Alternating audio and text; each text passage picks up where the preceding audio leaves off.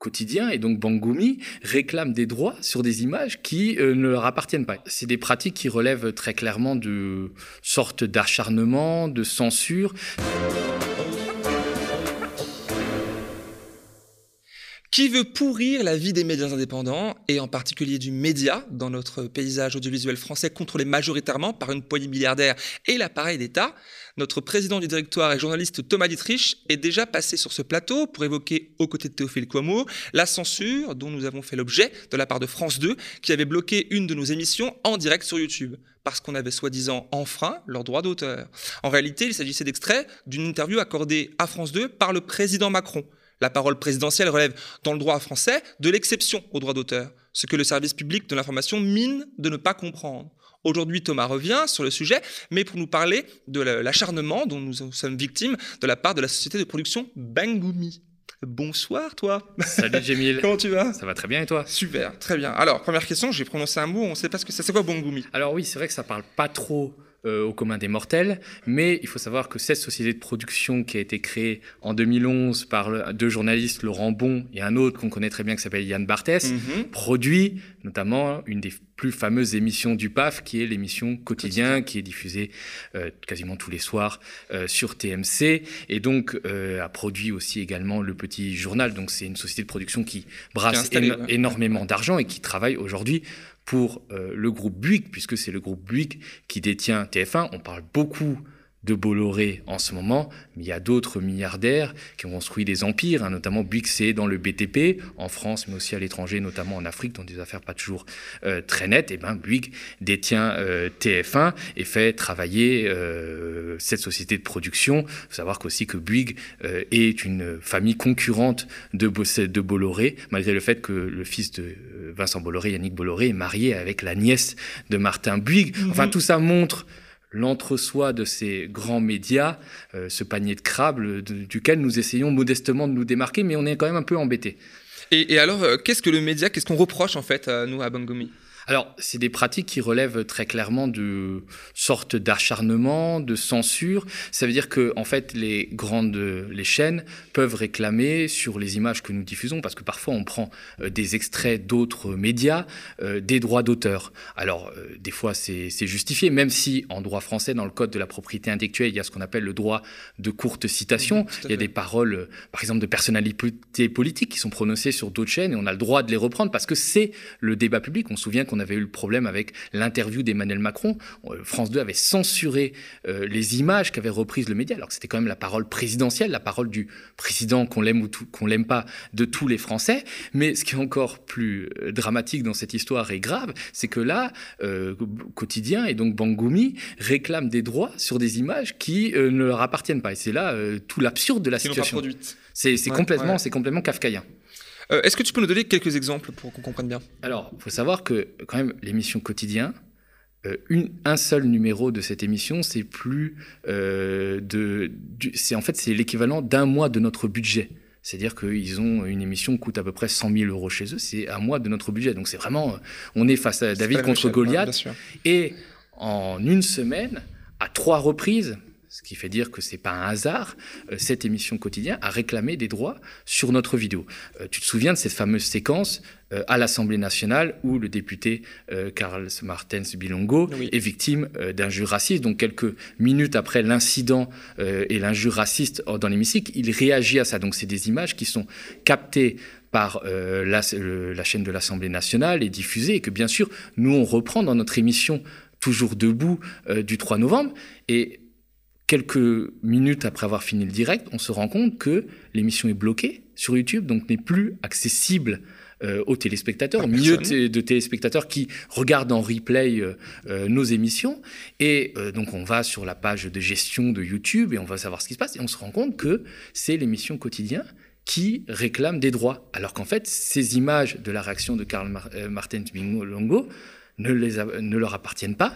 Ils appartiennent à, euh, LCP. Et de toute façon, il y a euh, un droit de courte citation et aussi le fait que le Code de la propriété intellectuelle stipule que les discours prononcés dans des enceintes politiques ne sont pas soumises à des questions euh, de droit d'auteur. Donc, bien évidemment, il y a un de, nos, un de nos journalistes, Nicolas Maillard, qui fait un tweet en s'insurgeant, en disant que voilà, on a un préjudice parce que vous bloquez notre direct en prétendant posséder des images, réclamer des droits d'auteur sur des images qui ne vous appartiennent pas. Alors ce qui se passe, c'est que bon, euh, quotidien, euh, voyant ça, fait une manipulation humaine le lendemain matin et libère notre direct, mais il n'en reste pas moins que pendant une dizaine d'heures, notre direct a été bloqué et des dizaines de milliers de personnes n'ont pas pu avoir accès. Et on pourrait se dire, moi, j'ai fait un mail en ce sens-là. J'ai appelé euh, Bangoumi, je leur ai fait part de mon mécontentement. J'ai fait un mail auquel ils n'ont visiblement jamais jugé bon de répondre. Et non seulement ils n'ont pas répondu à ça, mais ils ont continué à euh, censurer nos émissions. Euh, le 9 novembre, on a de nouveau, notre direct a de nouveau été bloqué alors qu'on a utilisé une très courte euh, séquence où on voyait la socialiste Carole Delga passer dans l'émission quotidienne. Donc de nouveau, le droit de courte citation a été bafoué. Et on se rend compte que c'est vraiment un acharnement, puisque, faut-il le rappeler, tout ça, c'est pas seulement, c'est pas un robot qui agit, ce sont des, des décisions prises par des humains. C'est des décisions qui sont, prises par des humains. Mhm. Et là, quotidien a bloqué un vieux contenu qui datait de 2020. Et on regarde à nouveau à qui appartiennent les images qui sont réclamées par quotidien. Et on se rend compte que ces images n'appartiennent pas au quotidien. Elles appartiennent à un petit média indépendant que beaucoup connaissent ici, qui s'appelle AB7 Media, euh, avec qui on travaille, dont on salue d'ailleurs la qualité de son, son travail. Alors moi j'ai contacté AB7 Media pour savoir s'ils avaient vendu en exclusivité ces images, ces images hein, de, de, de violences policières à Bordeaux d'une interpellation très dure, et ils nous ont répondu que oui, ils avaient vendu ces images à Quotidien, mais il n'y avait pas du tout d'exclusivité. Donc le fait que Quotidien réclame des droits et bloque cette vidéo, parce que c'est pas seulement réclamer des droits, c'est bloquer cette vidéo, euh, l'enlever carrément de YouTube, il y a des milliers de personnes qui ne peuvent plus y avoir accès. Donc il y a vraiment un acharnement euh, qu'il y a contre nous de la part de cette euh, grande émission. Euh, moi, je leur ai fait des mails, je leur ai fait des mises en demeure, puisqu'il y a un préjudice, mais visiblement ça ne s'arrête pas. Euh, il y a vraiment une volonté ben, de censure des petits médias indépendants et de faire toute la place pour ces grands médias qui finalement s'affranchissent du droit, parce que ce qu'ils font, c'est complètement illégal et euh, ça va à l'encontre de toutes les règles et du code de la propriété intellectuelle. Mais à ce stade-là, est-ce qu'on peut parler de malveillance quand même? Ben, C'est ce que je te disais. Euh, c'est que c'est pas des robots. Il faut connaître un peu le, comment ça fonctionne, euh, YouTube. Euh, ça veut dire que euh, YouTube, l'algo de YouTube établit des correspondances de droits d'auteur. Il vous dit, ben voilà, à un moment, il y a un autre média qui utilise les mêmes images que vous avez passées lors d'une émission que vous diffusez sur YouTube. Donc vous avez plusieurs choix. Si vous vous rendez compte que ces images, elles sont dans le domaine public, comme un discours à l'Assemblée nationale ou un discours du président, vous pouvez dire, bon ben, moi je réclame pas de droits d'auteur, c'est logique. Mais là, ce qui se passe, c'est que quotidien sur des images qui, lui, qui ne leur appartiennent pas décide de réclamer des droits d'auteur. Et là, c'est une manipulation humaine. Donc, on aurait pu se dire une fois, c'est une, erreur. Une deuxième fois, on va dire que c'est une coïncidence un peu troublante. Mais là, ça fait trois fois en une semaine. On se rend compte que c'est un peu fort de café. Mais du coup, est-ce que c'est un problème général avec les algorithmes qu'on retrouve sur YouTube et ailleurs? Bah, C'est vrai qu'on a, il y a toujours eu aux médias euh, des formes de censure hein, de la part euh, des grands médias, mais c'est vrai que ça s'accélère quand même depuis euh, un certain temps. On a été bloqué au début de l'année par TF1, on a été bloqué, tout à l'heure j'en parlais, euh, sur, euh, par France 2 qui réclamait des droits d'auteur sur la parole présidentielle.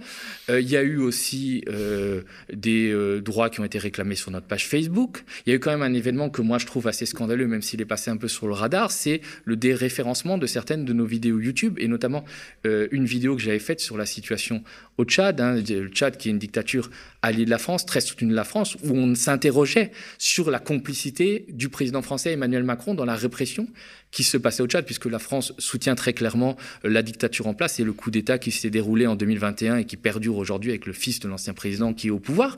Et euh, YouTube, à un moment, a décidé de déréférencer cette vidéo de ses moteurs de recherche. Hein, et ça, on l'a pas inventé, c'est pas du tout de la parano, c'est vraiment, on a demandé à un expert euh, qui connaît les algorithmes, qui a travaillé pour ces grandes sociétés, de nous dire si cette vidéo avait bien été déréférencée. Et on s'est trouvé que cette vidéo a été déréférencée. On a enlevé euh, des yeux du public un sujet déjà qui n'est pas du tout évoqué euh, dans les médias mainstream, mais aussi un sujet qui est grave, puisque notre président français peut être accusé de complicité de crimes contre l'humanité dans un pays étranger, puisqu'il soutient un régime qui euh, tue des centaines et des centaines de manifestants pacifiques. Donc il y a comment vous dire, il y a une répétition de ces censures, de cette volonté euh, de diminuer notre audience. C'est insidieux.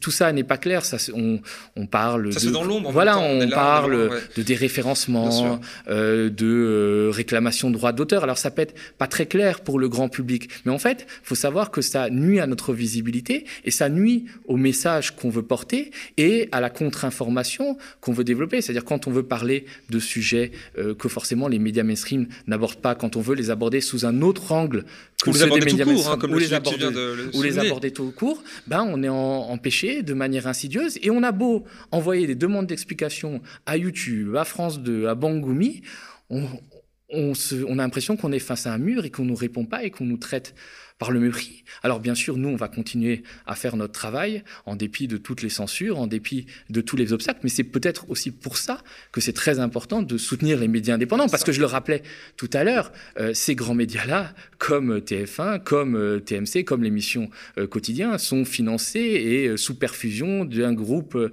de BTP, du groupe de la famille Bouygues, qui a des milliards et des milliards. Alors que nous, Alors que pas nous, la même chose. c'est pas la même chose. On n'a pas de milliardaires, on n'a pas d'oligarques, on va pas prendre des mallettes d'argent sale en Afrique. On est financé que par nos abonnés, que par nos Oui. sociaux qui nous soutiennent avec euh, leurs modestes revenus. Et c'est vrai que souvent on est, on est impressionné de tout l'amour et du soutien euh, qu'on reçoit. Mais c'est vrai que ben, c'est difficile de vivre au quotidien. C'est pour ça qu'on a lancé euh, cette cagnotte de fin d'année parce que si on veut arriver avec nos très faibles moyens, nos moyens lilliputiens par rapport à ceux des grands médias sur les box internet et sur la TNT, il nous faut voilà, il nous faut euh, euh, Ben, un soutien plus populaire très fort derrière déjà, Un parce que c'est pas que euh, quand tu dis euh, euh, soutien, l'épreuve d'amour, etc.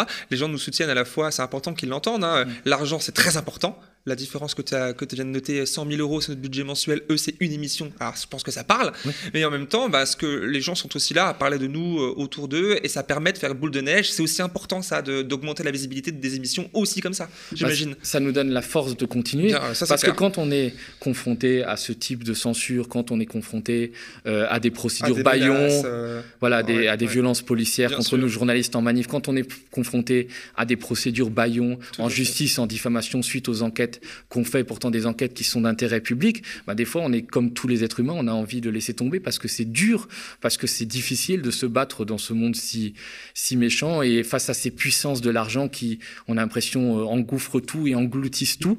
Mais c'est vrai que le soutien qu'on reçoit, euh, l'amour qu'on reçoit, les, voilà, les, les mots d'encouragement même que les gens mettent sous YouTube en commentaire, bah, ça nous donne la force ça de ne continuer. suffira pas, mais ça nous permet de. Mais ça nous, ça nous permet de continuer, ça nous permet de, de nous battre. Et c'est vrai que c'est pour ça que.